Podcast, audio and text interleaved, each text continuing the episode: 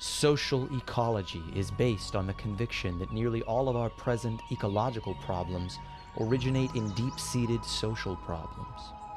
It follows from this view that these ecological problems cannot be understood, let alone solved, without a careful understanding of our existing society and the irrationalities that dominate it. To make this point more concrete, economic, ethnic, cultural, and gender conflicts, among many others, lie at the core of the most serious ecological dislocations we face today.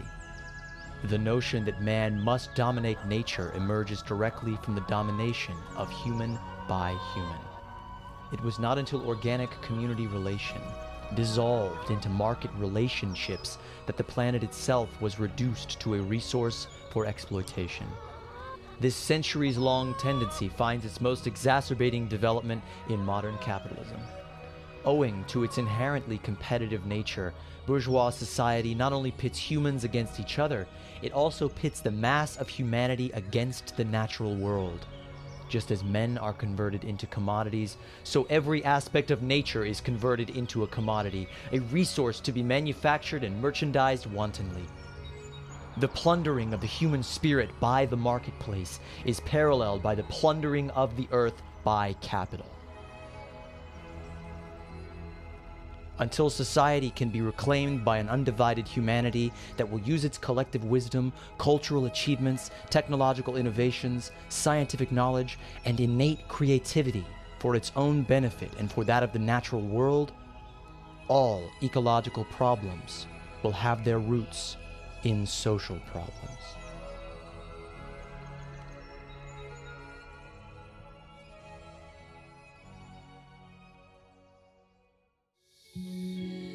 The old world is ending. And we have the opportunity to rethink everything. This is a show about the systemic problems in our world and the real solutions we have today. To transition from an apocalyptic storm of war, scarcity, and ecological collapse. To create an abundantly advanced, collaborative society that sustains all life. You may think it's an impossible dream, but the alternative is an inevitable nightmare. We're your hosts, Matt Holton, Amanda Smith, and Zachary Marlowe. And together, we can move past this economic absurdity and come together to actualize our collective potential to create something completely new. We are Moneyless Society. Society.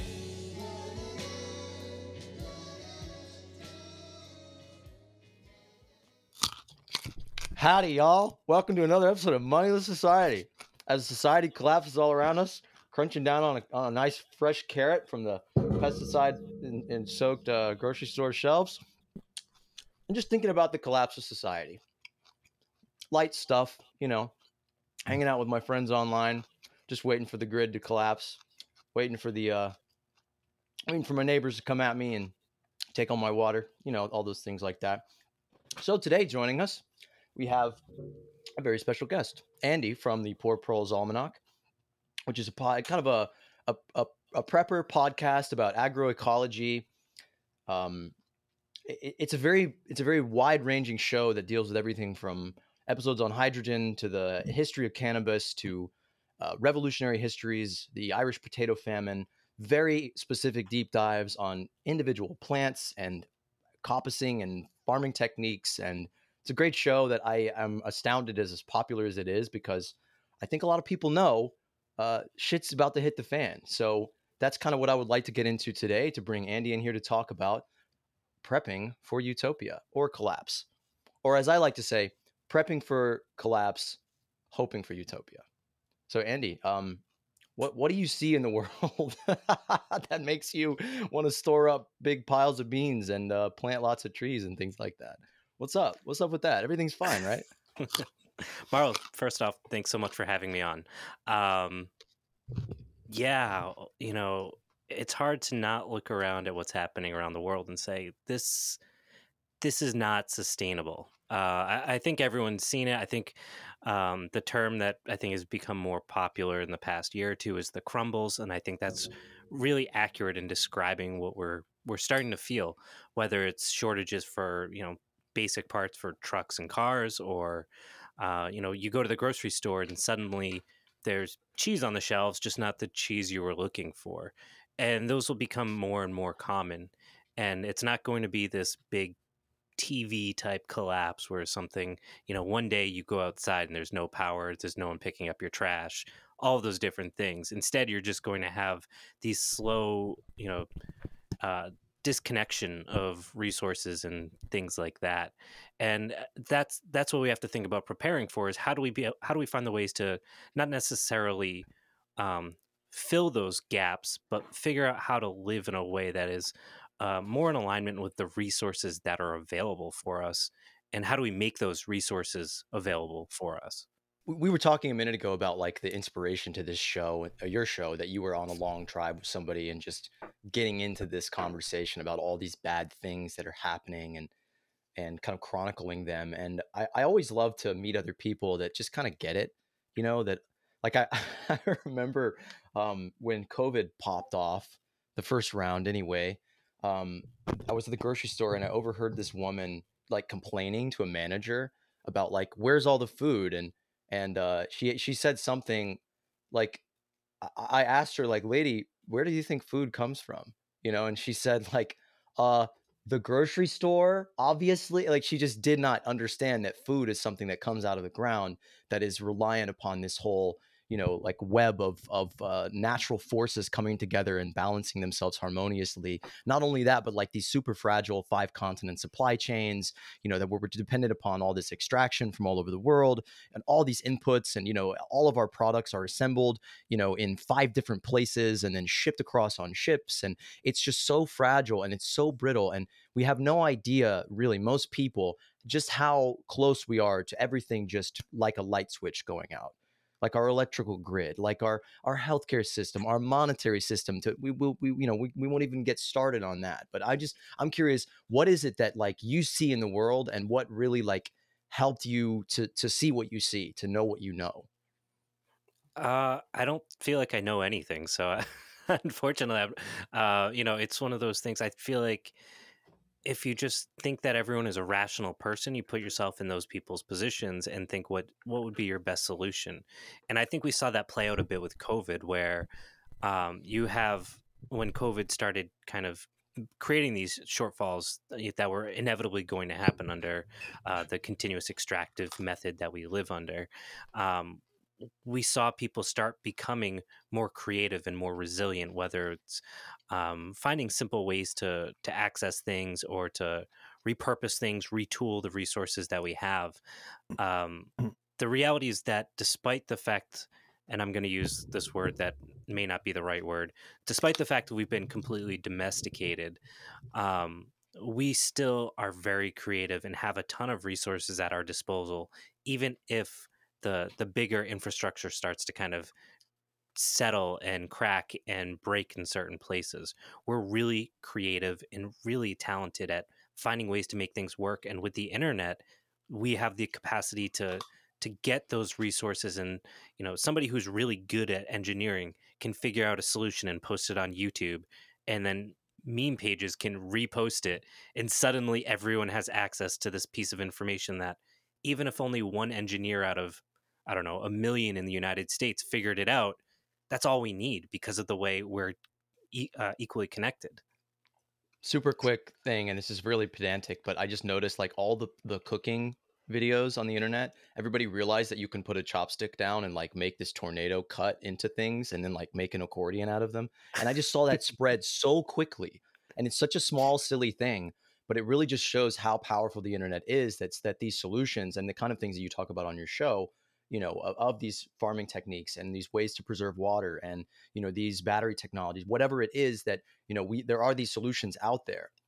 I just did an episode of uh, like kind of a private episode on like uh, creating off-grid internet with somebody and that stuff can spread really quickly on the internet. Sorry amanda uh, i think you I was just going to say that's what I love about uh, Andy's show is the fact that it provides this, um, from what I from what I've gathered, a never before seen level of accessibility to the information that we need to be sustainable, to be fortified as individuals and as communities.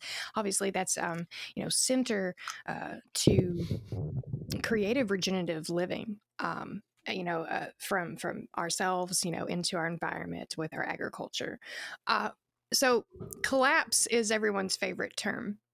Excuse me. Preppers are known to be, you know, preparing for collapse. And I haven't listened to all of your episodes by far. I think you're on like 116, right? But what I don't hear uh, a mention of very much is the word transition. And I'm just wondering, from your perspective, someone who's really like elbow deep in this in this prep lifestyle, um, do you see this as a transition or just a f- or just getting ready for a full collapse and then picking up the pieces and going from there? And a bonus question would would you rather it you know be more of a transition than actually um, seeing the whole world as we know it uh, crumble? So, uh, I think this points to a really interesting understanding of our relationship with the world around us, and that's um, we think about are we in the early stages of collapse? And my my like, can I swear on this? definitely Yeah. Okay. Uh, my my Hell smart yeah. so i can can Yes, you like my- freaking can. Heck yeah. No teachers, Um, no parents, no masters. right? Uh, so me being the troublemaker that I was, my first like like I said, smartass response is usually like, "Well, you're thinking about it wrong." And at what point have we ever not been in transition? And we've oh, we think of tra- the problem is we think of the the time we're in from the context that we understand it. And historically speaking, we are in uh, what is basically going to be an immeasurable outside of the the carbon emission component blip well and the other chemicals we've dumped into the ground blip in the course of human history you know what what we're experiencing is the uh, basically the the effects of 100 200 years um, and that has been a transition period and in, in a sense we've never really stopped transitioning um, so being worried about like this weird cutoff i think is almost like our our deconstruction our deconstructionist that's not the right the word um our, our ability to try to break things down into pieces and Mm, Um, into conceivable pieces yeah into inconceivable pieces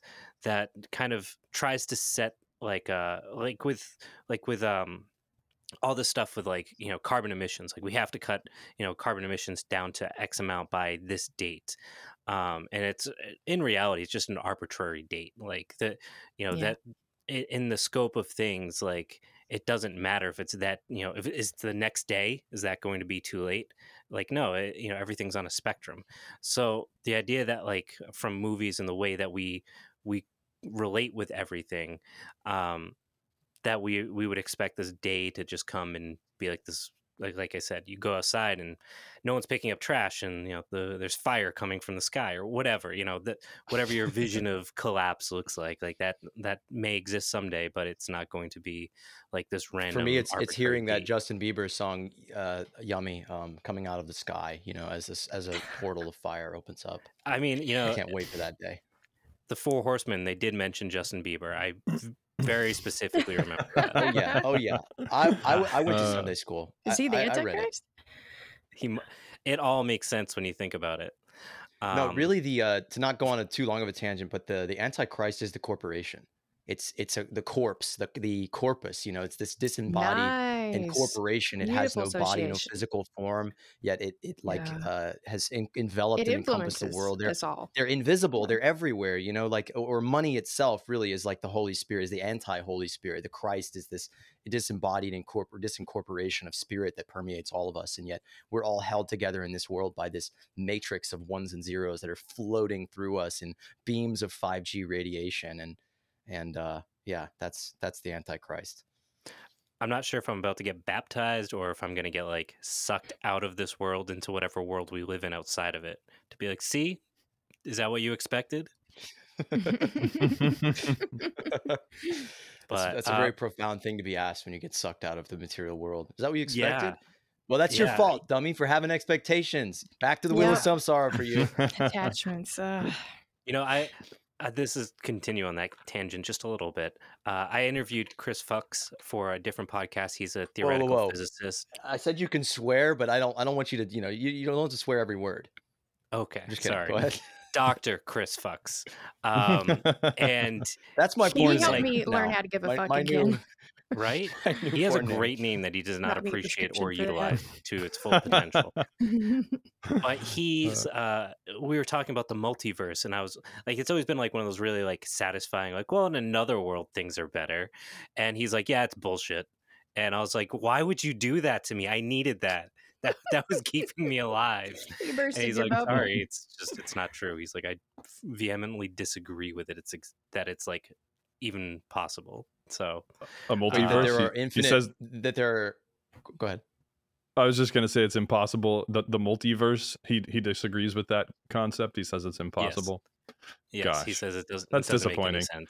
Sense yeah i know i was like you know listen i needed to know in another world like things worked out better for me Yeah. You know, Well, That was I'm also let, I'm, I'm seriously let down. others. Yeah, I was like, I'm taking one for the team. Like all the other Andys out Uh, there, I got this one. You guys chill, enjoy your life, Sounds like an episode of Rick and Morty. right? I've always conceived of it as like there are there are infinite like every possible choice, every possible outcome of every flip of the coin is its own ex- rea- you know extant reality that goes on in perpetuity.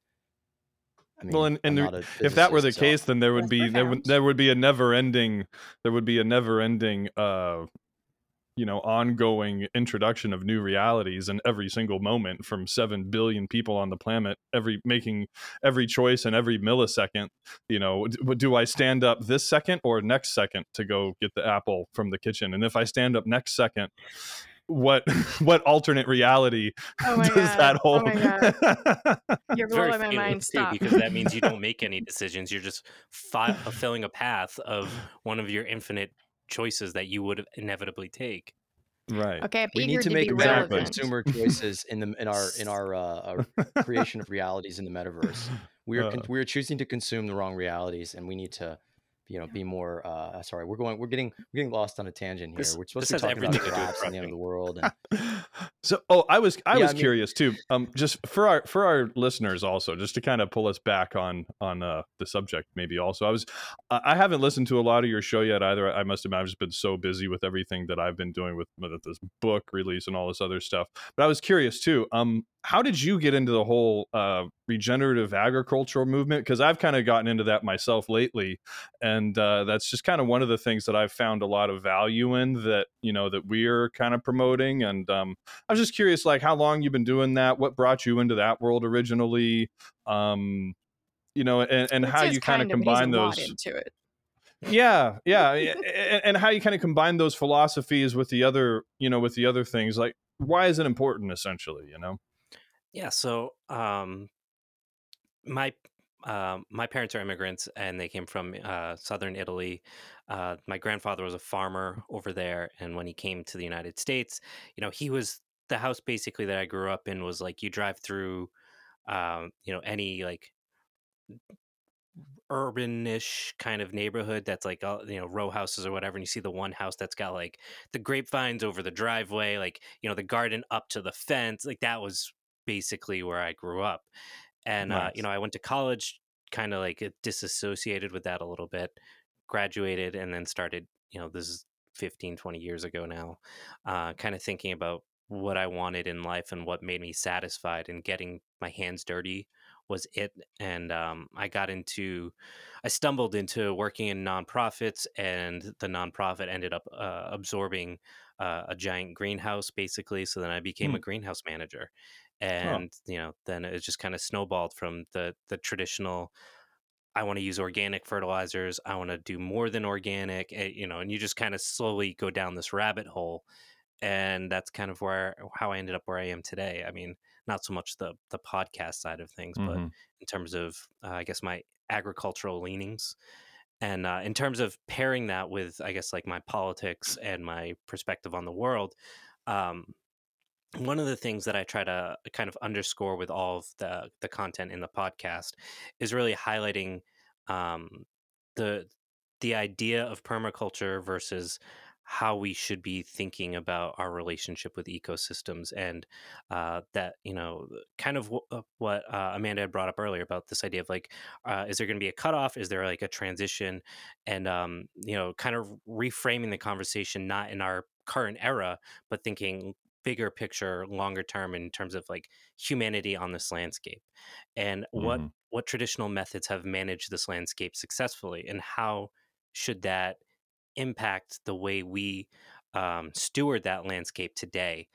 And uh, that's where I feel like a lot of the regenerative agriculture, permaculture falls really short because instead of learning about how your specific landscape was managed three, four, five hundred years ago, instead we're going to books and instructors and th- that have no relation to that place and Mm. say, I learned to do this, and let's talk about these layers of a permaculture, you know, system and how does this relate to how the landscape was managed? It doesn't. It it doesn't honor the people who have here who were here and are still here today, and it also actively erases them in many ways, while also um, stealing a lot of that knowledge that's being you know taken out of context and then just you know smashed onto a landscape like a stamp, and it doesn't really belong there in many cases. And of course, there are always good instructors in permaculture and regenerative agriculture, and they're bad but I think as a system, it, its construct is fundamentally opposed to like the concept of anarchism and the way I perceive, at least, um, how we should uh, relate and steward and think about our place within a, a bigger context. Can you can you talk more Gotcha. about that bigger context and those anarchist principles and um Sure. No, uh, how much time you Yeah. got?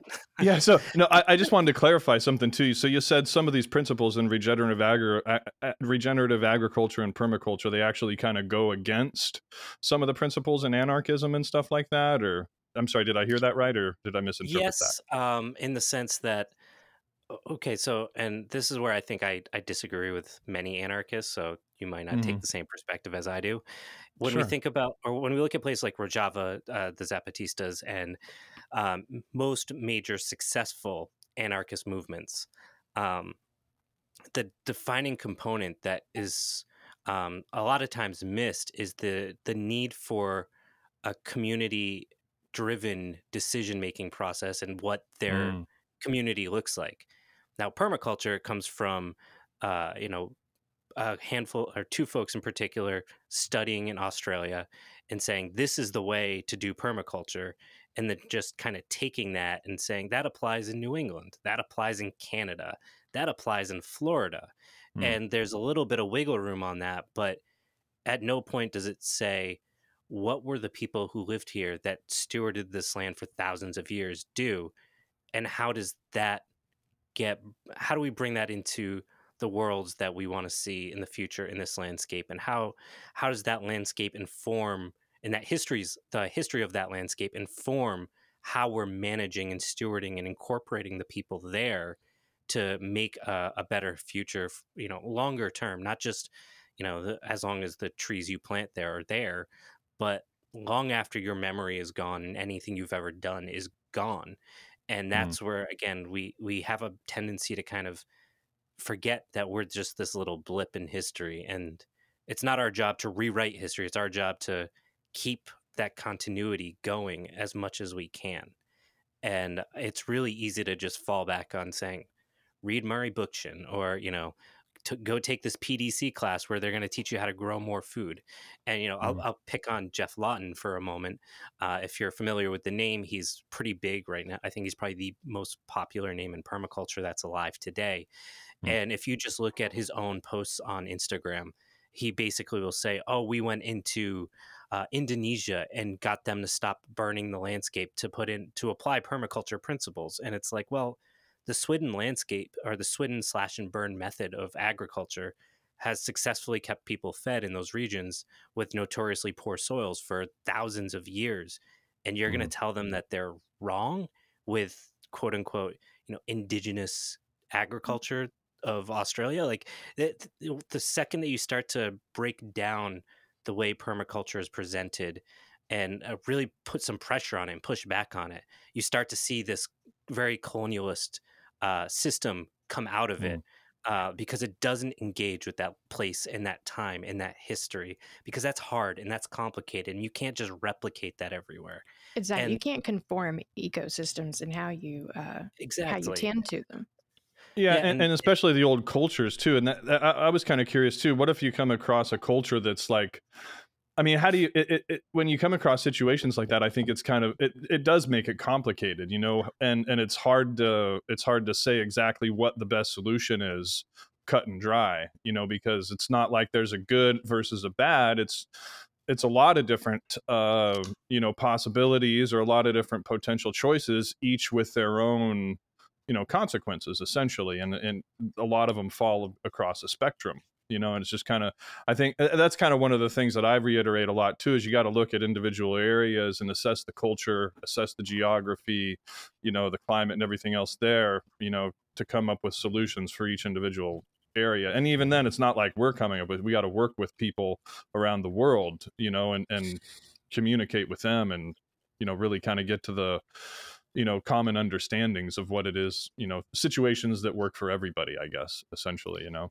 Bi- bioregionalism. I mean, there, there's a, a Mm. need to not uh, attempt to map. I mean, in all areas, not just in terms of agriculture and you know what the soil likes and doesn't like, but we we can't essentially map. You know, I mean, this is the essence of colonialism: is saying this is the correct culture, you're doing it wrong, and we need to do this. But there isn't there is Right. another sort of side to that, and I think there are a lot of principles within permaculture as a philosophy and as a set of sort of essential uh, ways of seeing things, of seeing nature as a living system. I mean, maybe it's entry level to some people to go from you know growing things in a strip or in a row to actually thinking about them in a living system, in as a Mhm. holistic organism, as an ecosystem. I think that that line of thinking, and I think that intention in people who are practicing that, I think is good. And so, I, mean, I'm not I'm not a, a, uh, the most accomplished you know person in the fields of agriculture and things like that, but I do respect the intention, and I think it in all areas it's always best to just tell everybody that you disagree with go further you know like we all need to go further and i think it to sort of jump from back and forth between the social element of this and the political element and agricultural um, as we we've talked many times online about like you know you just just posting you know the right ideology or posting this dogma or trying to engage with people in this way approaching your average person on the street you know or the person in your community or at the farmers market or whatever with talking about you know democratic confederalism and syndicated mycelial networks you know like we can't approach people like that. We have to create a new political language that is bioregional that is really unique to every person we're talking to. But we do need to i think especially in this age of uh, essential disintegration where the disintegrations and the flames and the you know candor of water breaking through structure is essentially the same everywhere that we go. And so we do need to develop these essential values these essential principles that hold us together that value life that you know stress interdependence. And so i would love you to actually to indulge that um, view of how do you see both anarchism i mean it's kind of a two part question and it's another pretentious hefty lofty question but how do you see the potential for both anarchism and for an agroecological uh, regenerative sort of agricultural practice being a solution to the crumbling collapsing society as a consequence of our changing climate and the other cascading effects of us fucking nature for 200 years for 5000 years really So longer yeah, so sorry I, i'm gonna dig in anywhere you like there Pardon Yeah, the pun. one of the things that we're seeing, I think that's really important, and I, we we tend to look at it as a, a negative, and I think it actually offers some really great opportunity. Is the the um, the splitting of you know the extremism that's happening in this country in terms of people either swinging to the left and saying that like this isn't working, and then people swinging to the right saying this isn't working, and that can be very dangerous for obvious reasons. That said, I do think um, pushing people towards right libertarianism isn't necessarily a bad thing. I think those are people that are much more willing to engage in the conversations that we have. And I think they're much more understanding of the concept that, like, if you don't trust the government and you don't trust, and you probably don't trust Jeff Bezos, then, like, there's not a whole lot of other stuff we need to kind of figure out and be on the same page about that we aren't yet already. Hmm. And when we start talking about like an eco-focused uh, solution uh, solution for the way we're living and creating sustainability and you know regenerativeness or whatever term you want to throw in there when we have these conversations with people i think especially rural libertarians offer a lot of opportunity because of the fact that they understand the value of working with nature. You can create ecosystems that create abundant populations of deer or rabbit or whatever, and they can see how, you know what, planting persimmon trees that are native to this region increase the amount of you know hunting I can do while also feeding me, and and that's a great alternative to planting, uh, you know, whatever you know permaculture tree is like the the hip new thing right now. Um, you know, building that relationship of how the ecosystem creates uh, a healthier, more dynamic um, surplus of foods for us and the things that we can hunt, or just to to create more resilience against rainfall and all these different things. People that are outside, and this is kind of the crux of what I usually talk about, is like we just need to go outside. We will find common ground when we get there because if if I sit down and talk to when I was in the trade when I was younger, uh, I was a carpenter and I would talk to these guys who are old hunters, you know, all boomers, and you know they'd be talking about how it's so weird that it's not there's no snow on the ground when they're hunting like it used to be, and you know, and I'd be like, yeah, that's climate change, and they're like, no, not like that, and uh, you know, you just kind of look at them like you're you are admitting you're seeing this thing happen, and as I've gotten older I've realized that like yeah, I can't use that language. We are on the same page, but he will never admit we're on the same page. And there's there's so much opportunity for us to build inroads through understanding our relationship with nature with that libertarian rural right population that we're not engaging with because they're aesthetically more challenging um, maybe than other groups of the population that we would like to find common ground with and radicalize I think that one of the best ways to observe how, um, as you were stating, um, how we can relate to nature and form relationships and see the similarities in ourselves and the world around us that we refer to as nature as if it's separate, um, is to observe something called companion planting, which I think is what Marlowe was essentially uh, referring to a few moments ago when he was talking about the contrast between monoculture, planting one one plant in a row, you know, dozens of rows, hundreds of acres, monoculture, uh, versus companion planting, where when you dive into that and learn how those plants collaborate to survive, to thrive, to grow, and to come to fruition, you understand that that's exactly how community works. Um, you know, you may have a plant that has a root system that fortifies the water retention of this plant that you've planted it next to. You may have a plant that acts as a uh, natural pesticide to the plants around it, you know, and so essentially every plant in that eco, that little ecosystem, has a role and and together this little community comes up out of the dirt and becomes this beautiful thriving fruiting community that feeds life. Uh, and so for me at least uh, companion planting is something i think that if you want to understand better how our um, complex nature operates and just how social we really are look into that form of gardening and farming uh, to, to, to, and maybe even get your hands in the dirt and, and start practicing it to, to understand how how integral we really are to each other's existence let alone uh, to each other's thriving. I want to jump from uh, again back into the social uh, ecological element of this, and um, I think that in bringing around those people who have those problematic views, who have, you know, I think generally all people, since we're all essentially bipedal hominids that, uh, you know, breathe oxygen and like food. And, you know, there's just all these things that we have in common, all of us, no matter where we are, no matter where we live, that we do have more in common than we don't. And most of the things we do have and don't have in common are a political narrative and a story that we've accepted, which separate and divide us.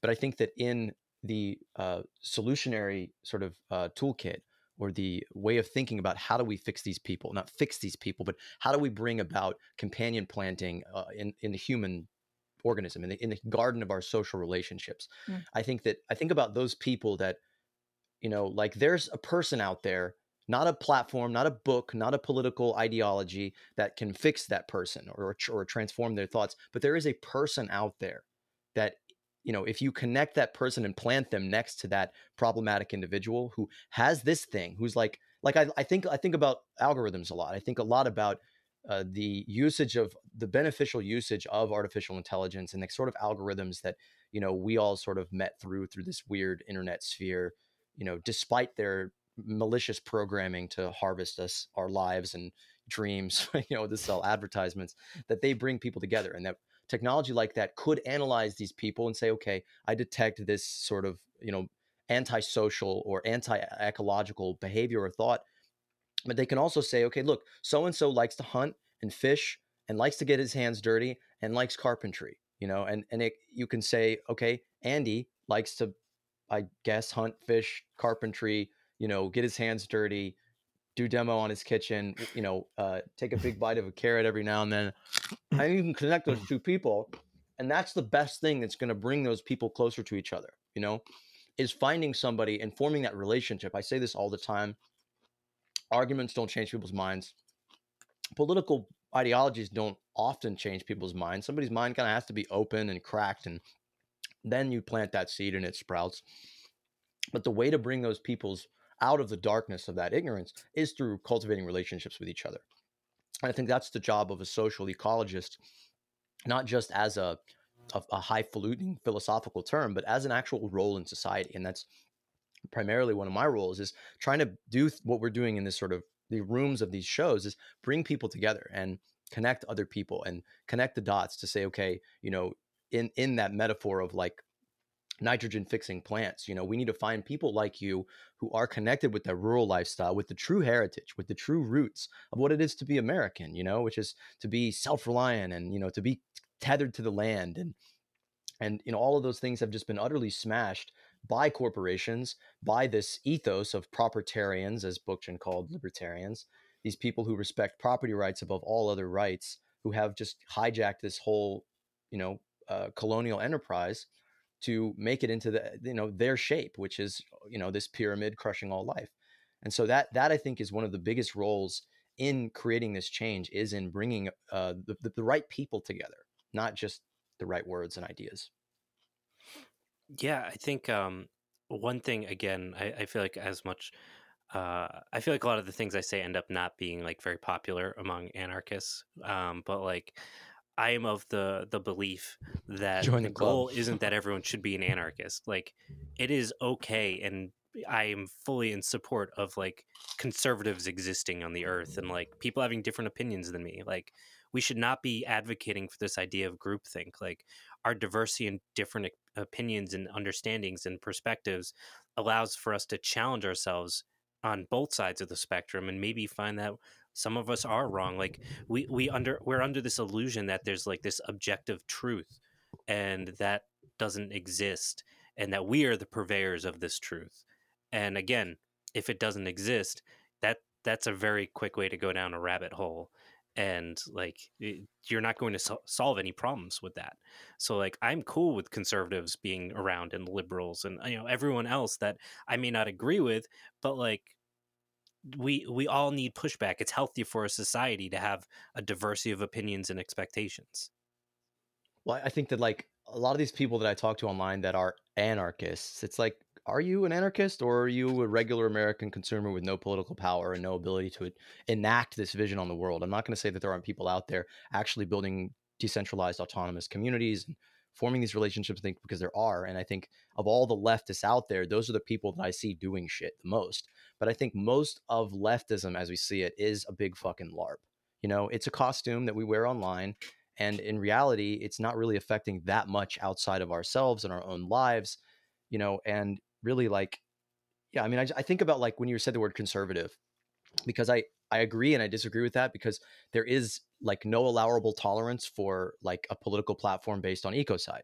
Like we cannot keep doing this. We cannot keep burning fucking coal and things like that and these things are sadly intertwined in that conservative identity but i think a way to get to people is to approach them not to say your belief is wrong but to find a way to go inside their belief and say okay let's break down the word conservative it's about conservation right you should be about conserving resources right? So you shouldn't be for a system that is based upon wasting as much resource as fast as possible you know to turn a profit. You should be for preserving your natural habitat. You should be for uh, you know not spoiling you know the land that you your children are going to run and play through and your drinking water and all these things you know?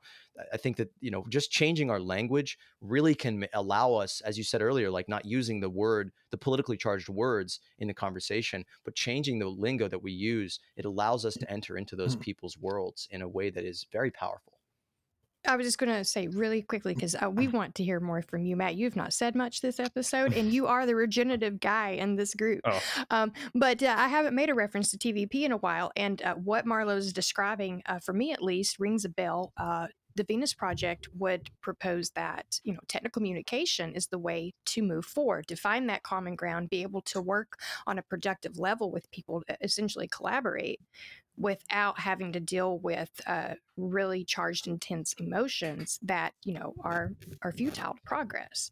Uh, it, it's a matter like Marlowe was saying uh, just getting getting down to the context of what it is we're actually trying to convey. So we can get all these political religious you know um, chord striking things out of the way and and actually move forward together. And I, I was going to just kind of add on to that too. I think a lot we, we have a lot more in common you know with conservatives and with libertarians and whatnot than we than we think I think a lot of the time, you know, being someone that grew up in Texas myself and spent a lot of time around conservatives growing up and around Republicans and you know, I was I was actually pretty hardcore libertarian myself probably about 10 years ago or so uh, after after the 2008 uh, I was I'm serious. After the 2008 um, you know whole financial crisis and everything i was like screw the monetary system we need gold. You know we need to go back to uh, you know real money and this and that and the other. And you know the, the kind of the more i learned about economics and whatnot i was just kind of like well that doesn't really seem like it's the uh, ideal solution either. Um, you know but i, I think a, a lot of what conservatives want is essentially the same things that we want when when you boil it down you know to their to their core values, which is, you know, just security for our families, uh, you know, community, uh, prosperity. We want we want an environment that provides for us, you know, and um, I think it, it, a lot of the beliefs that have become intertwined with the political system kind of make it seem like the, we're we're going about those two different things in just completely you know opposite ways and they also make it seem like they're we're heading in opposite directions you know when when in reality i think a lot of us are kind of heading in the same direction just taking different routes to get there you know by by developing you know the community reinvesting in the environment reinvesting in neighbors and people and things like that and i and i think if we you know kind of meet people on that level like you know what it is what it is that they really want and and not only that just kind of relating to people's fears i think too. A lot of people do these things out of fear essentially of something going wrong the system kind of breaking down um you know and there being some sort of negative consequences you know and, and, and how can we i think a large portion of our you know quote unquote job so to speak is is relating to those fears and saying what fears are they you know that these people have? Are they the same fears that we are experiencing? And a lot of the time they probably are you know we're we're saying to ourselves we're we're afraid of society collapsing and that's a very legitimate fear to have because we're all dependent upon each other you know to a large degree. And um you know i mean unless you're highly skilled you probably don't know you know how to make everything that you need to survive you know unless you've been uh, purposefully doing that for a very long time. You know myself included i would listen very... to every episode of andy's show. exactly right. and you can do everything. Such a right right. you know but but i mean uh, the average person doesn't have those skill sets you know and they're afraid you know genuinely and you know cons- you know uh, rightfully so afraid of society collapsing of their property being taken of uh, their rights and their freedoms being taken. You know they look at they look a lot of the propaganda that's been been put out there especially regarding socialism and communism and things like that and they're they're justifiably feared of an authoritarian stepping in and you know putting the crack down and you know doing roundups for people and all, eh, there's all kinds of crazy stuff that could happen you know? So i think a lot of it is just kind of understanding that we want the same thing in a lot of ways and we, and we're even trying to go about creating those same things in a lot of ways. We're just not really i think there's a, there's a bridge in communication and and just a bridge in the overall the political system i think has created a lot more of a of a divide than is necessary and and created more of a um I'd say what's essentially kind of boils down to a misunderstanding, you know, between a lot of the two sides in a lot of ways. And, and a lot of the time, I think, you know, when when I've had conversations with conservatives and with libertarians, we end up meeting in the middle a lot of the time. You know, just kind of like you know, I they're like, I do understand that. You know, I understand where you're coming from, and and and and vice versa. You know, and and, and I've able to kind of bridge that gap with a lot of people. You know, and it doesn't say and it doesn't happen consistently. There's times it's completely gone the other direction as well.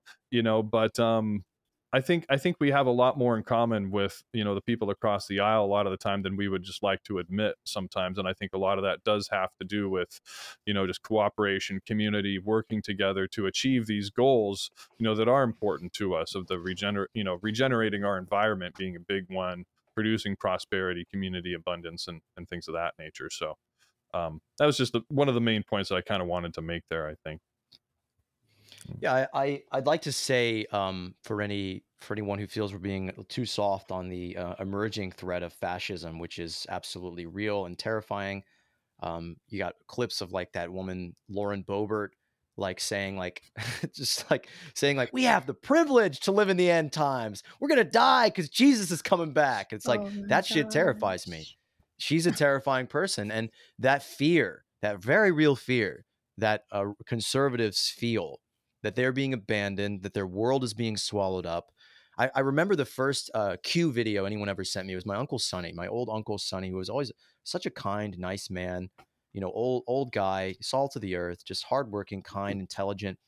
He said we were talking a lot around like the Trump election, and he was tra- he was biting the Trump thing hook, line, and sinker. And I was really trying to work with him, and we talked a lot for months. We talked on on Facebook, and he sent me this he sent me this video this, this q video and it was like describing neoliberalism. It was like do you ever feel like you know nothing you know your an honest work day's work is gone and that all your wages are going to someone else? And you know just describing like oh and jobs are being oversourced and or, or uh, sourced over sent overseas. And you know it's like these corporations well and it was just like wow you're describing neoliberalism. And then it was like it was like yes, yes, yes, yes, and it was like it's because the Democrats are lizards and they're killing the children and sucking their blood out of their heads, and then it's like, oh, okay, that's where you lose me, big dog, because what what the, the genius of that propaganda is is not ignoring it, and the whole Trump phenomenon was saying the system is fucking broken, and people cheered when they heard that because they know it's true.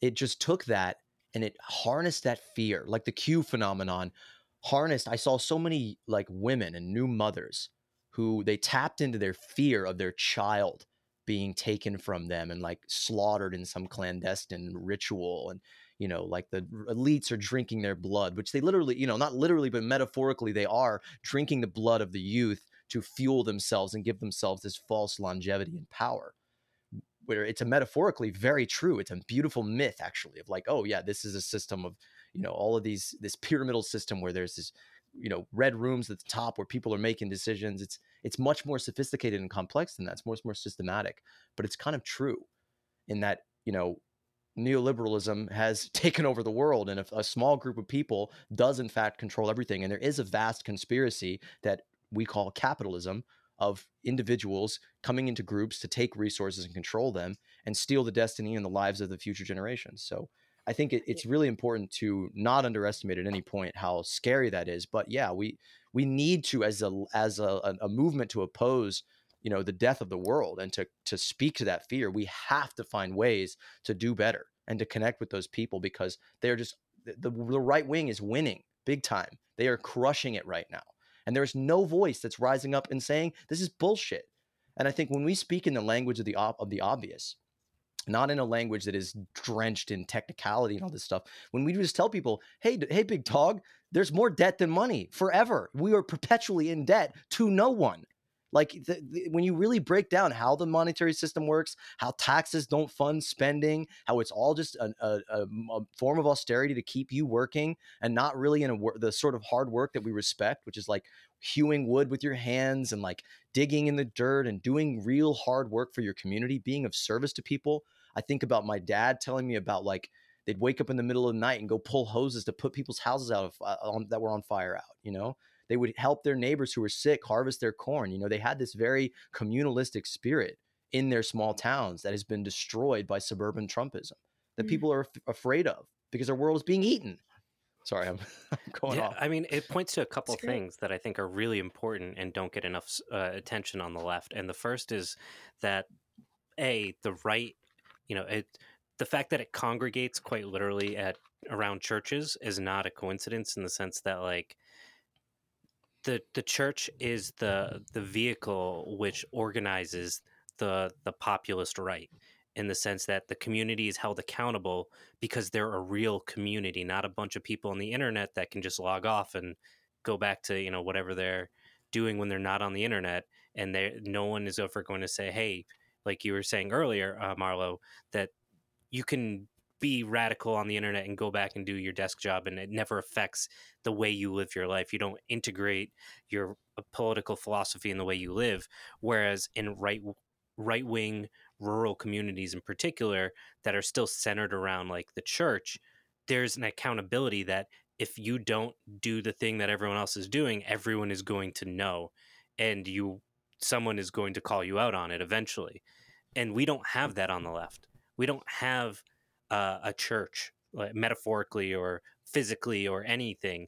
And to me i feel like that's where ecology can be a place of congregation for us and a way for us to organize and a way for us to hold each other accountable and a way for us to do um, you know any kind of uh, outreach through uh, some common ground that people you know instead of the church using you know food pantries or whatever using the basement of the church for a food pantry we can use the the ecosystem around us to to make those inroads with people and to have you know common ground discussions. And that's that's really what we're missing. We don't have that at all and i don't see us moving anywhere closer to having that while the right can continue to gain steam because they do and that's how things like prohibition passed 100 years ago. It wasn't or even like uh, the fight for abortion. It had nothing to do with having a popular support. It had to do with a very well organized and motivated uh, grassroots organization that was centered around something greater than any of the individuals So yeah, I mean, there is this great history of the working poor organizing, you know, to bring about changes in society. You know, it wasn't like like like liberal intellectuals and people, you know, um, in in some circle that's like devoted to some esoteric philosophy aren't the ones that brought about a minimum wage. You know, it was a rural working populace. I mean, I'm sure there were intellectual elements of that, and that there were there was a much more literate population back then. Like Noam Chomsky talks about you know the average working person back in the era of mines and you know factories was was reading you know Moby Dick and Shakespeare and and you know they were reading Marxist literature. They were reading at a much higher level than people generally do today.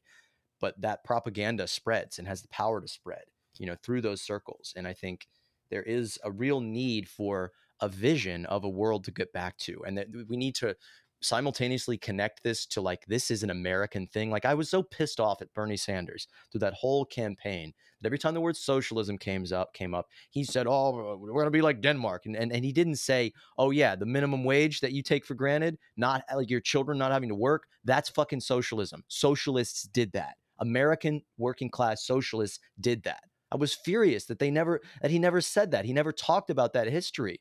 That that's what socialism is. It's workers coming together you know i mean it's it's a super polarizing term it means a different thing to everybody but that's when you look at like people like eugene debs running for pres- for president from prison and you look at movements of people through history american socialists with you know banners and flags and slogans saying we are the socialists we are the communists you know the people that murray bookchin organized with in the great depression you know they were working class people fighting for rights for control of their destiny, for the freedom and liberty and justice and all these things that America is supposedly, you know, in name only predicated upon. And when we throw that away, you know, we are missing out on a tremendous opportunity to say, "Oh, you like liberty. You like being free from tyranny. Oh, you like, you know, justice and equality. These are the words that we have been conditioned to fetishize forever." Um, but you know, we there is there. I have to be cautious too because I'm I noticed on Twitter the other day that hashtag MAGA communism is spreading. That we have we're in such a malicious echo chamber of like this the internet is this mutating culture where like these echo chambers are formed and they just like uh, like i thought about the new york city subway where there's like strains of fungus that don't exist anywhere else in the world because it's this like locked off biome like this this eco this habitat where like freakish horrible monsters are breeding that like we have maga communism right now where we have Great like analogy. national bolshevism and things like that that are spreading on the internet that are tapping into that which are ultimately putting it into this very fascistic lens. So yeah we, we need a vision and i think that's what we're trying to articulate as our movement that there is a, a clear vision in response to our changing climate our disintegrating social system the the rampant rampanting inequality and just the conditions that that other people's children all over the world are subjected to. You know they don't have child labor laws in in you know the horn of africa.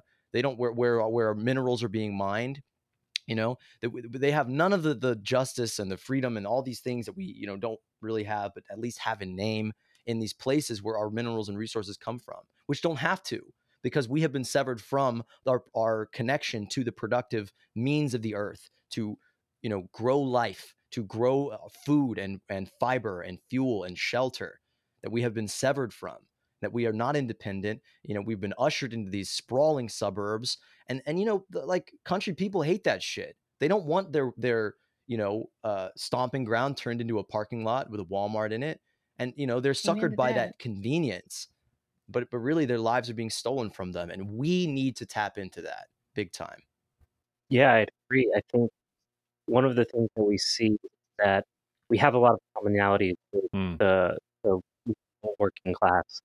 Um, we just have to do a little bit of we have to do a little bit of work trying to build those bridges, and that that can sometimes be a little bit uncomfortable. And that doesn't mean it's not worth it. Though part of building those relationships is really about finding that common ground and saying, "Hey, listen, we don't want a Walmart there either. And what does it look like to to restore these landscapes? And you'll have someone that doesn't care about invasive species until you start talking about deer populations or turkeys and how poor management, uh, the lack of a savanna ecosystem, has driven down populations and things like that. And you can find those common grounds, and we can do that. And in that process, we can start thinking about the the bigger picture of how do we connect as a community Hmm. what does it mean for us collectively to be a part of the ecology and i think that's where we can start to do more than just sit on the internet and be in this like echo chamber that is you know i guess valuable in some sense but in reality we're not accomplishing anything. Nothing gets out of the chamber. That's why it's an echo chamber. And breaking that wall breaking out of that echo chamber and making real connections with real people there's really nothing that can replace that. And that's where we have to be willing to be Mhm. vulnerable and put ourselves out there. And that that can be scary and that that's okay we can accept that and understand that it's for something bigger and with practice it'll get easier. And building that community it takes that time. I, I just wanted to pick up on a, a, thread that's sort of been going through here and a word that keeps coming up, and that's resources. And I, I think you know we couldn't go go through an episode of our show without sort of um, at least dipping into the sort of deeper systematic uh, solutions that we are working to advocate here, and that is essentially moving. Uh, one of your uh, pins or patches or uh, stickers says uh, like ecology is greater than economy, or you know moving away from economy toward ecology and i think that is really the foundation of the larger shift that we're trying to advocate here is moving beyond money as uh, a substance substanceless substance that is a man-made resource that does not have a true connection to any biophysical referent in ecology in nature. So our monetary system is has nothing to do has no it literally cannot see nature it externalizes it which means it has no language for it. It doesn't know what it's life blind. It's energy blind it's materials blind it's all things it's blind to reality as uh, Nate Hagens' book is called. But um it, it it doesn't see life. And so in the interest of trying to actually solve these global problems and ask the real questions of a changing climate which is what re, what is the resource that we have available here and what is the how can we resource it you know in these regions? How can we create you know the abundance of food fiber shelter all of these things in these regions that are both changing and that are both just disintegrated and destroyed by the you know mechanisms of capitalist growth and development all the concrete that's you know suffocating whole habitats all the drained uh, swamps and uh, peat bogs and things like that that are you know being just sucked up into the machine all the forests that have been clear cut you know in the interest of uh, saving the fucking world, you know, of healing our broken ecology, you know, we need to have a true economic system, a true system of managing the Earth's natural resources, and going beyond that to uh, create systems that allow us to collaboratively plan, you know, the restoration of ecosystems. So that's something I would love to get your perspective on, and to talk about how uh, ecologically based solutions can both provide more of abundance through things like syntropic farming, which I'm not that familiar with, but it seems like a very interesting concept of like a, a kind of large scaled food forest that we could use to grow things like bamboo and hemp that we could use to make all anything from you know fibers to graphene to you know pro, eh, more intense technological processes of making steel and things like that to continue our you know usage of technology that allows us to both weather the coming storm and to continually increase our quality of life and our ease of access to the things that we need. How can um, how do i phrase this as a question? Uh, what is the scalability and the process and the viability of pulling carbon out of our atmosphere through these regenerative practices and through creating you know uh, the need meeting the needs that we have as human beings through a different kind of ecological relationship? Yeah, that's a loaded one. Um, there, there's a couple different pieces to that question. that you're not going to get like how high how are you from me anymore. I'm sorry. Yeah. T- yeah. Clock's ticking. Uh, there, there's a couple different pieces to this, um, and I'll, I'll try to break them out as best as I can. The first one is the technology component, and with technology, you know, we we have an incredible capacity to uh, utilize the technology that already exists to uh, restructure the technology that exists and um, you know we with small changes make that technology last significantly longer. And without without the capitalist mindset of profitability that's not a hard thing to do. Uh, that retooling is not you know necessarily impossible so there's real opportunity in terms of utilizing technologies and trying to use that to pinpoint how we can most effectively uh, apply change. Now, in terms of the ecological component, um, you know, the reality is when we talk about things like, and I don't really like the phrase food forest because I, I think it it erases the fact that every forest is a food forest just for for whom really and how is it a food forest? And i think that gets lost when you you start defining it as this other thing.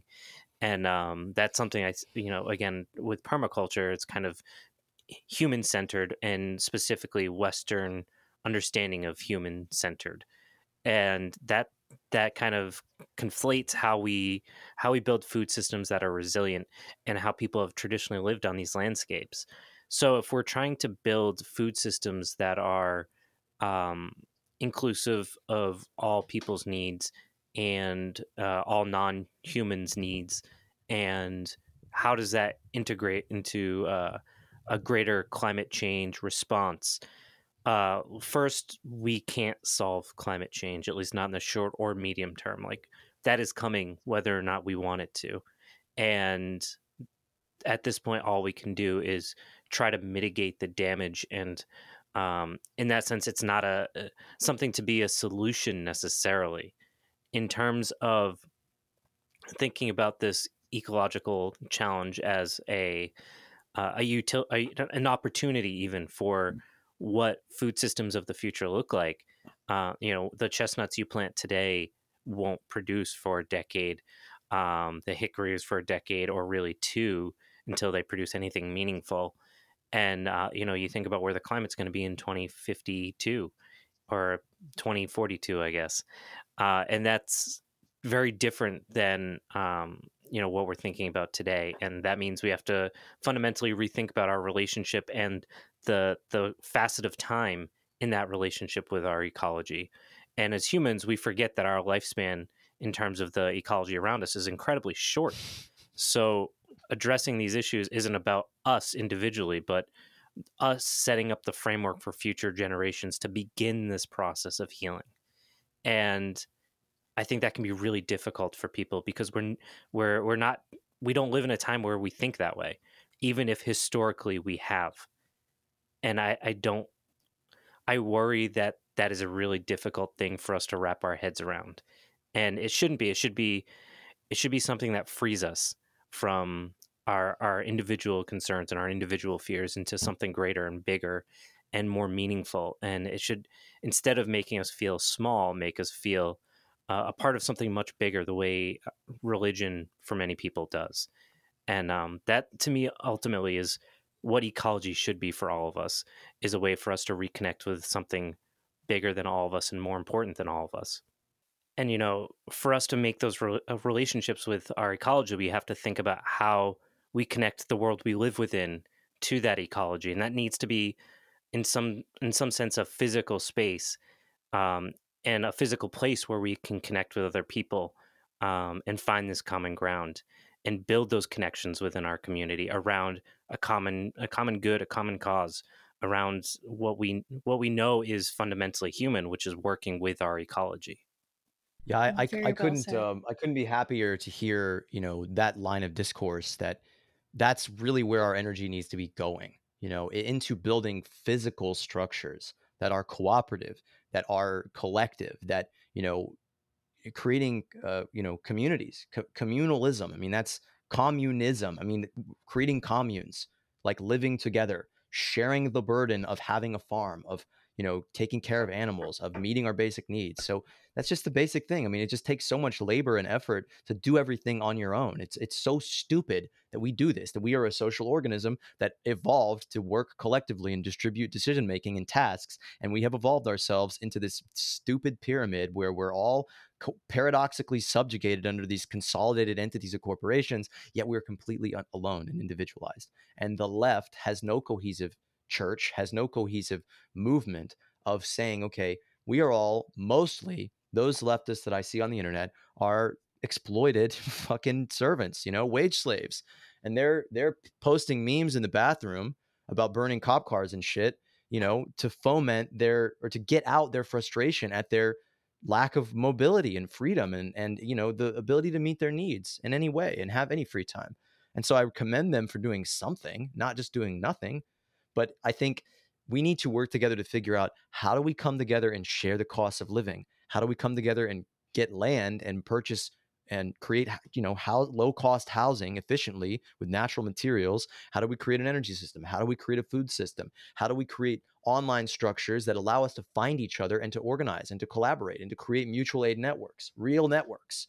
You know, and the uh, the dual power app is uh by Black Socialists of America is creating an an app like that that I, I really want to talk to them soon and and see what they're working on in that spirit because I think that's really what we need.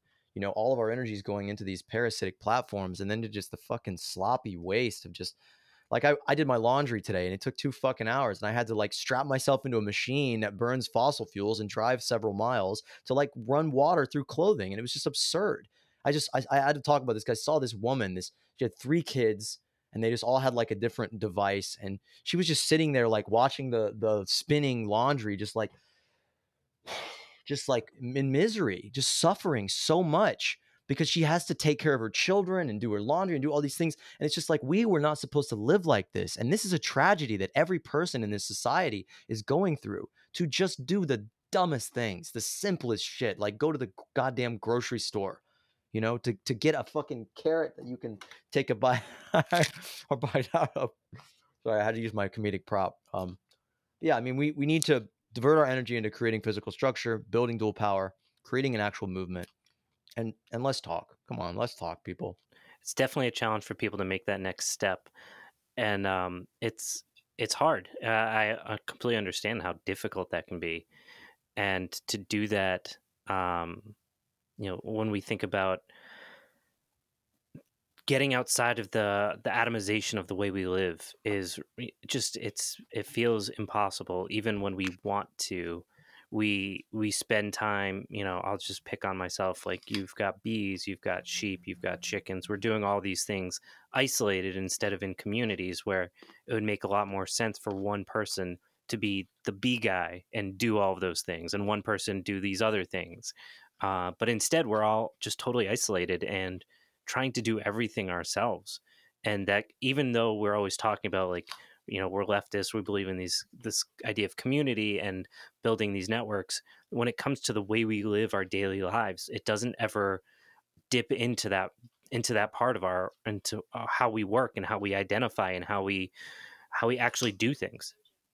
While we're on the subject of creating tangible um, action steps and actually working together offline and getting things done, I want to do a shameless plug for our social medias because while we we don't want you all out there listening and viewing this to be mindless, uh, drooling metaverse zombies and just stay online perpetually consuming shit and and feeling helpless and immobile stick stuck on your mobile device. We do want you to get out in the world and build these things and make this progress.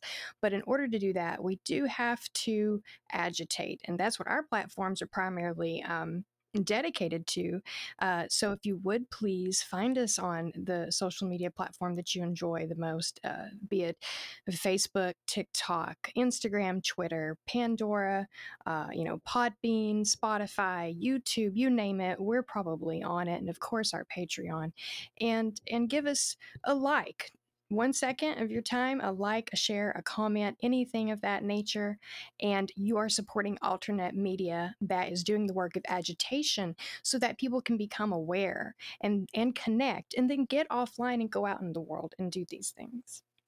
Thank you so much for doing that, Amanda. I hate doing that shit so much, and I have to do it every fucking episode. Well, you know, considering that's what I spend a bulk of my time doing these days and have for, for some time, I do have qualms with realizing that my hands are doing virtual work and not so much hands on work these days. Uh, I, I have to I, have to to promote you a little bit, Amanda. I said this before we uh, went live, but um, you, you're a me- you're like a meme queen extraordinaire. Like you're meme queen supreme. Like all these like 22 year old kids that are like posting all their memes. You're like you just put them all to shame. You're like an you're like an ocean trawler that's just like like getting these huge nets of fish and just distributing them. You're like a combine harvester of the memes, just ju- dunking them out there. Poor Proles Almanac. Uh, you guys post you. amazing memes too. Like Oh, like the yes, meme, you I, do. I really remember the memes about Paw Paw. Those that shit made me laugh so hard, and it actually tangibly dosed somebody with some tangible, you know, real life information, like yeah. like the Pokemonification of of uh, plants or something. You know, Good word. I, yeah, I it. just I just really respect what you guys are doing, and um, uh, go ahead. Sorry. Yeah memes i think are this really cool tool that you can you know find common ground with people you wouldn't think of as being interested in finding common ground and uh, utilizing that as a way to to drop the facade a little bit and um, kind of break through the the wall between communities Yeah, it's like a virtual form of hieroglyphics. I, I swear, it's That- just it, it's it's what gets the message across. You know. Serious. th- th- th- We did the same thing by trial and error too on on our face- Facebook page. We were trying to post articles and you know some solutions. It was a good mix of everything at first, and um, you know, and then we just noticed that hey, people like the memes, so the memes kept coming and kept coming and kept coming, and um, you know, now we now we consistently post what is some like five or seven a day, something like that. Probably I think is the kind of the sweet spot. And something is that about right, Amanda? Six, it's six a day Six a on day? Facebook, four a day on Yeah. Instagram, two a day on Twitter, uh, and um, and we have a, a you go. superstar on TikTok who does all of that, and it's whenever he can. But uh, yeah, there's there's a- balance to it. I had a quick question because I hadn't heard this term before. Actually, I, I maybe I'm just not as well versed in leftist circles as I as I should be. Um, but I had to actually go look it up uh, for our listeners that don't know. Um, what is a a prole? P P R O Hmm. yeah P P R O L E right? yeah so that's just short for proletariat um, so like working class Okay. A bloody bloke, It's short for proletariat. working right? guy. Yep. Yeah, so the whole idea was basically how do we play on King, uh, or not King, uh, Poor Richard's Almanac and focus, recenter it on the working class, and um, basically provide that guidebook for the climates that we we're going to experience. And uh, you know the skills that people need really another point I actually kind of wanted to reiterate while we were talking about like the whole ecosystem thing. I think um, we we were talking about like this regenerative agriculture movement. Um, another individual we were talking about uh, named uh, Kwai a while back was was kind of they were like really the term is the term that we want to use more. I think is agroecology because I think that term kind of encompasses more of the side of the culture and the ecology around surrounding the agriculture and just the whole ecosystem itself. You know, rather than focusing on just the ag- regenerative agricultural aspect of it we're actually focusing on a lot more when you when you kind of view it in the term of agroecology is is that understanding kind of correct Yeah, agroecology is definitely um, it, it, ref- it reframes it within the class and the the working class peasant uh, it's very struggles. that have- broad yeah, exactly. So basically, the idea was always that with agroecology, it was framed within the union organizing that was going on with the Via Campesina in Central America and the the folks that were working and continuing these traditional methods of uh, stewarding landscapes and keeping it within uh, a framework that was based in the Hmm. working class and the working class needs, as well as those particular unique Nice, nice. Yeah, and that, that was kind of one thing that I that I thought was a good distinction too, you know, separating just the regenerative side of it and going deeper into the whole cultural and community and cooperation and ecological side of it really kind of really kind of en- envelops and encompasses a lot more that I think we really do need to take into consideration if if we're going to do these Yeah, things for sure. effectively in the long term. Yeah, and to continue, kind of maybe maybe close the loop here because I think we're coming up on our time uh, to of bridging, you know, ecological principles into our social design. I think, in, rather than you know try to read a bunch of leftist theory and try to map it onto what we're doing, I, I just I don't I'm not personally that motivated by that stuff. I really like Murray Bookchin. I think he was a really sophisticated thinker who uh, incorporated a lot of contemporary thought and continually evolved and you know didn't get stuck in one thing was always reinventing was always changing and I, I respect that but I, I don't like sit around reading leftist theory. I don't find it useful. I don't find it compelling. Every now and then i'll read it and find like, like okay there's some good stuff there and it's cool to connect with that history but we have just totally different needs today than anyone has ever dealt with before and the true ideology the true you know dictatorship uh, that that's going to conform what we do and what we must do is nature is our ecological crisis that we have to adapt to our world that we all of our systems have become so bloated and, and hypothetical and estranged from reality that we no longer have a connection to the soil. We no longer have a connection to the food that we put in our mouths. I don't have any more carrots. I can't take any more comedic bites. But um we don't we don't have this connection to life. And life itself is something that is more hypothetical and something that is so it's it's harder to conceive than we under we have a better understanding. Most people have shit understanding of interest rates and inflation and all this junk but they understand that more than they understand erosion and they under you know like the natural processes of how water moves through an ecosystem. And that is you know people like jeremy rifkin has said that is economy. That is the real economy of the world is you know photosynthesis. And we're learning that in a hard way and i think when we when we look at nature and we have a relationship with it we see how it functions in this distributed non-hierarchical way. There is no uh, you know king of the ecosystem. Even the apex predator is then devoured by the worm you know? And they all feed the system that ultimately Mhm. circulates and moves that life force that energy and that resource of the calories and the sunlight that is in all of us. You know it moves it through an ecosystem equitably perfectly equitably where nobody is ballooning higher than the other. Somebody uh, saw a post today that was talking about how um, trees do not compete for sunlight as, as was previously you know thought. They co- they cooperate for it. They are communicating and you know balancing themselves out like little solar panels so that they can maximize the health of their whole ecosystem because they know they're interdependent.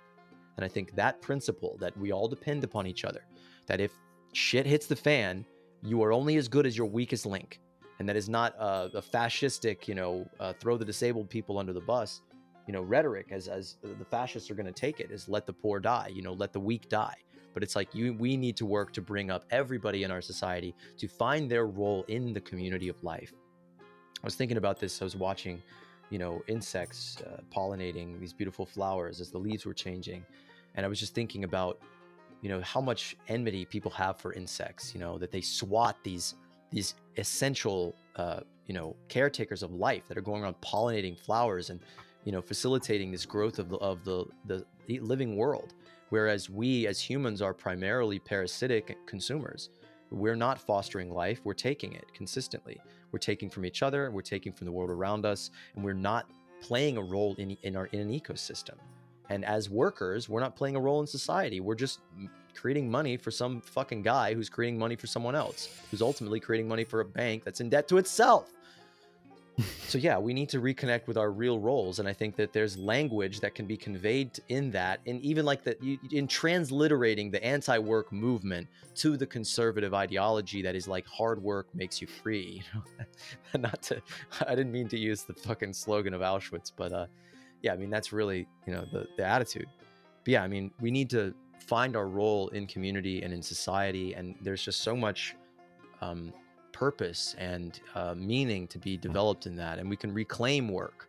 We can move beyond it. We can transcend all of these artificial limits and and and ultimately when we realize these principles with enough of us together working at it finding our roles and and feeding you know and nurturing all the people in our society to be their best self to not be this withered little tuber, you know, to be a, this ripe element that is feeding all the life around it, we can create an amazing society.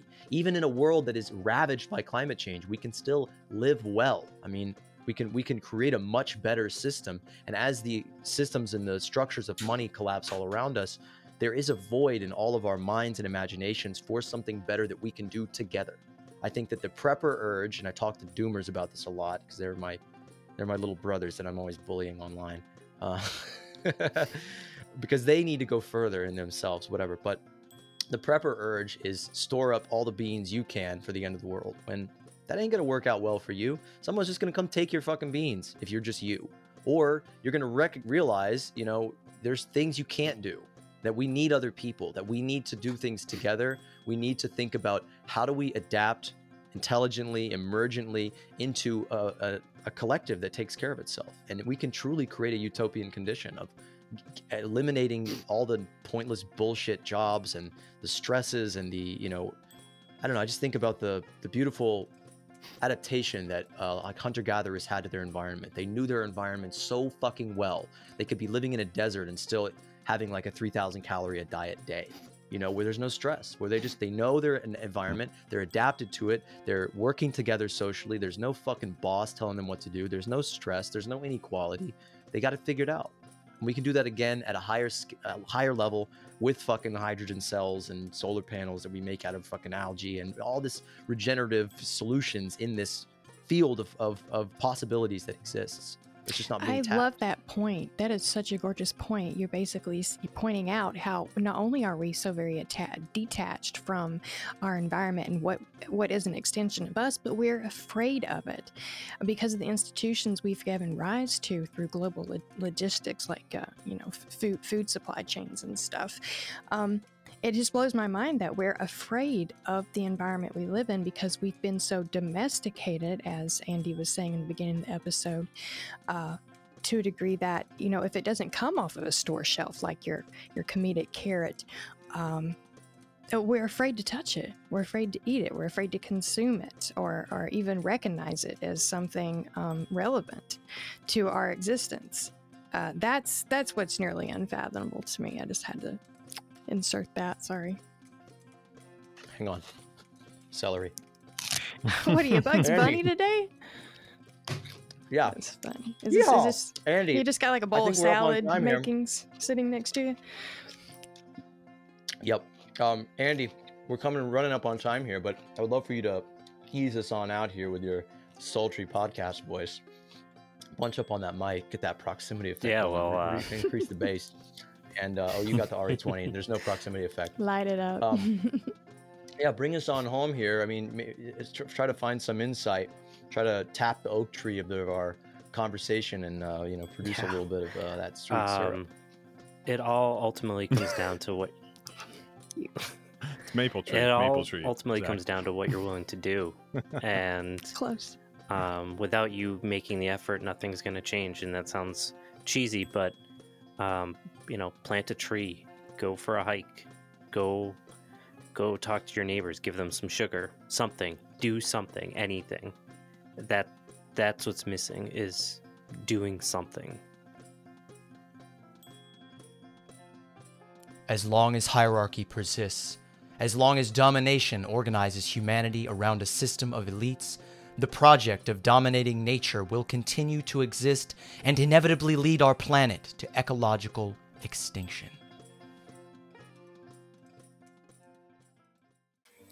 I am your neighbor.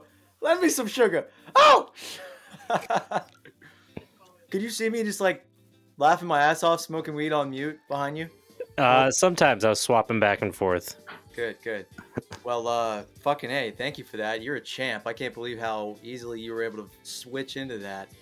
You're either a master manipulator or a true comrade. Yeah.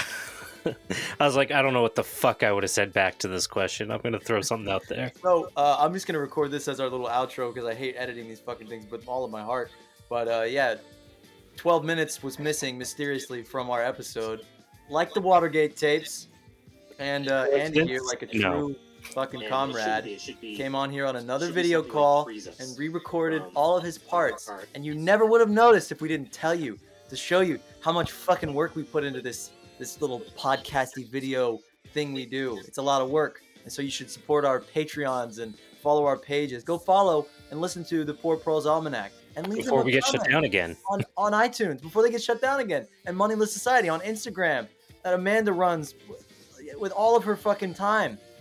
And uh, you know, support us. Reach out, get involved. Let's communicate. Let's do the thing. Let's Do the thing. If this doesn't upload, I'm gonna I'm gonna die. I'm gonna fucking set myself on fire. and throw, some I just put a note on me that says throw my charred corpse on the steps of the Senate Of Zencastr. of Zencastr. Yeah.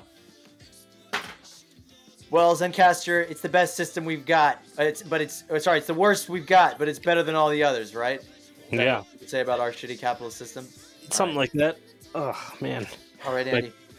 Thank you so much, man. It's been great. Really appreciate you. We'll do Is it it- again. Is it done uploading? I don't know, man. I'm so fucking baked.